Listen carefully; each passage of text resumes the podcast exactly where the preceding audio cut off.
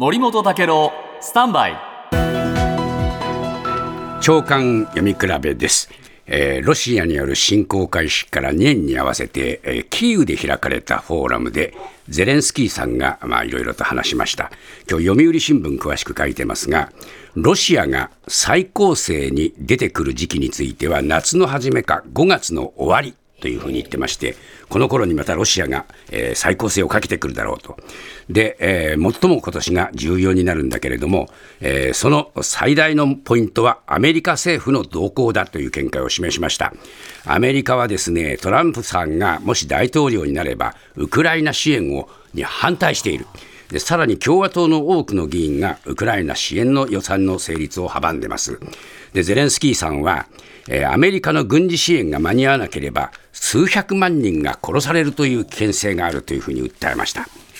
一方、産経新聞はですね、ウクライナの戦略産業省のサク顧問に単独インタビューしてるんですけれども、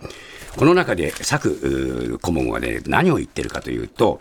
ロシアは、ウクライナを貶めるためにいろいろ政治宣伝をしたり、物語を作ったけれども、それはみんな誤りだっただろうと。ロシアはウクライナが勝つことは決してないと国際社会に信じ込ませてきたけれども、えーウクライナはとにかく軍隊や国民が総力を挙げて持ちこたえて、ロシアの宣伝が間違いだったことを証明したんだと。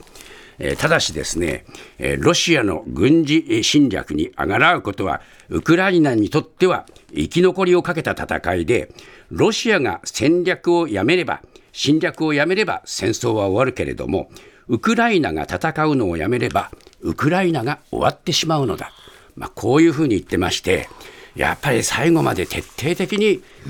戦うというのがね、ウクライナの本音なんですね。ですからね、これはもうね、ロシアとウクライナはね、なかなかお互いに意見が合わないんです。